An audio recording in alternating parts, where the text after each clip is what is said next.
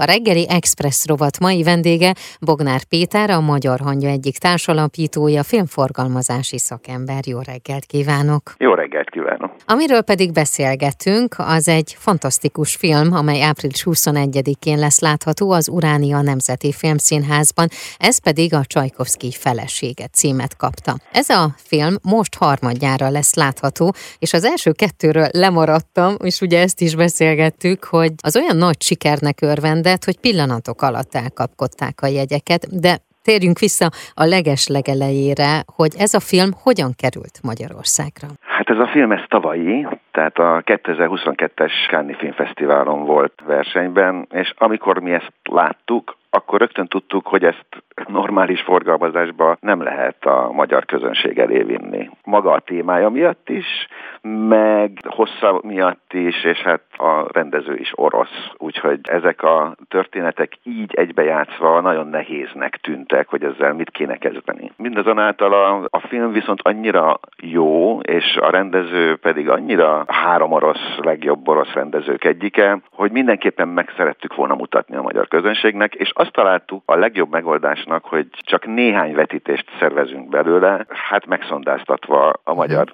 közönséget, hogy hogy fognak reagálni, mert én hittem benne, hogy a Csajkovszki zenéjét azt Magyarországon nagyon szeretik. Igen, és Tehát a történetét? A hát a története miatt paradox a helyzet, uh-huh. ugye? Tehát maga a Csajkovszki felesége, a cím, az önmagában egy paradoxon. Igen. Csajkovszki meleg volt, és hát ugye arról csak legendák vannak, hogy volt neki egy felesége, hogy az a Wikipédia szerint is egy három hónap múlva véget ér. Meg hogy Csajkovszki olyan depresszióba esett a házasság után, hogy neki ment a Moszkva folyónak, és öngyilkosságot szeretett volna elkövetni, ami nem sikerült. Na hát ezek a dolgok nincsenek benne a filmben, viszont kapunk egy olyan filmet, amit egy, egy orosz rendezett, uh-huh. és látjuk benne az 1870-es éveknek a, a, a csehovi világát. És hát a film attól különleges, hogy a feleség szempontjából világítja meg ezt a kapcsolatot, akit Antonina Milyukovának hívtak, és hát tényleg összeházasodtak, viszont a feleség nem volt hajlandó elválni egész élete során.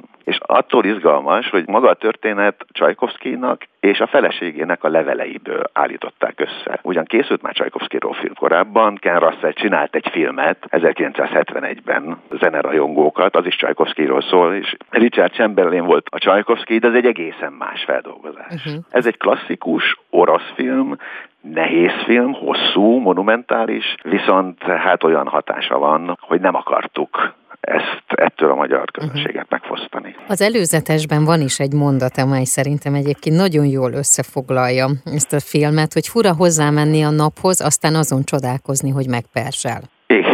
Igen, igen. És milyen fogadtatása volt egyébként külföldön ennek a filmnek, illetve itthon Magyarországon? A filmet még csak most mutatják be máshol is. Tehát a francia premier az, az két hónappal ezelőtt volt, és ott, ott imádják. Kirill Szerebrenyikov azt hiszem Berlinben él, tehát száműzött Oroszországból, és hát a, a film most kezdi bejárni a földet. De hát nálunk itt Budapesten, hogyha ha, ha van egy diótörő, vagy egy hattyúktava bárhol a városban, az rögtön megtelik. És, és mi hittünk abban, hogy Csajkovszkira egyébként a budapesti közönség az vevő. És főleg azzal, hogy, hogy egy ilyen ellentmondásos film készült róla, én úgy gondoltam, hogy mégis teltházakat tudunk csinálni, és igazam lett. És hát tényleg két teltházon vagyunk túl, és ez lesz az utolsó vetítése. Amely április 21-én lesz. Igen. És ha már egy picit előre tekintünk, akkor nézzük azt, hogy milyen filmek várhatóak mondjuk idén, amelyeket önök fognak forgalmazni, és önök által láthatja majd a budapesti közönség. Hú, hát rengeteg filmmel foglalkozunk, és mindegyik ilyen eseményhez kapcsolódik. Júniusban lesz a Cinema Nis keretén belül egy hangszang szó retrospektív, illetve egy kétfilmes rendezvény, ahol ennek a dél-koreai Woody Allennek két filmét fogjuk bemutatni. És aztán készülünk további filmekre, tehát rengeteg olyan egyedi rendezvény van a tarsolyunkban, mint például a Samsara című spanyol film, ami most éppen Berlinben volt a, a kritikusoknak a kedvence, amikkel még csak most bíbelődünk, egy kicsit foglalkozunk vele, hogy hogy kéne ezt eladni a közönségnek, de ezek mind olyanok, hogy nehéz filmek, és mindig meg kell találnunk hozzá a megfelelő eseményt. De ha lesz ilyen, akkor arról meg úgyis beszámolunk a hallgatóknak, és akkor meghívjuk őket erre. Nagyon szépen köszönöm, és kívánom, hogy akkor ez az előadás, illetve ez a vetítés is, amely április 21-én lesz az Uránia Nemzeti Filmszínházban teltház előtt zajlódjon. Én is remélem, köszönöm szépen. Csajkovszki az orosz romantika egyik leghíresebb alakja. A klasszikus zene fontos újítójává vált érzelmekkel teli szimfóniáival, balettjeivel és operáival. Természetes és kecses ritmikájú művei tele vannak könnyedséggel, érzelmekkel és olyan elragadó dallamokkal, amelyek ismerősen csengenek a legtöbb hallgató fülében. A reggeli Express rovat mai vendége Bognár Péter volt, a Magyar Hangya filmforgalmazó egyik társalapítója, filmforgalmazási szakember.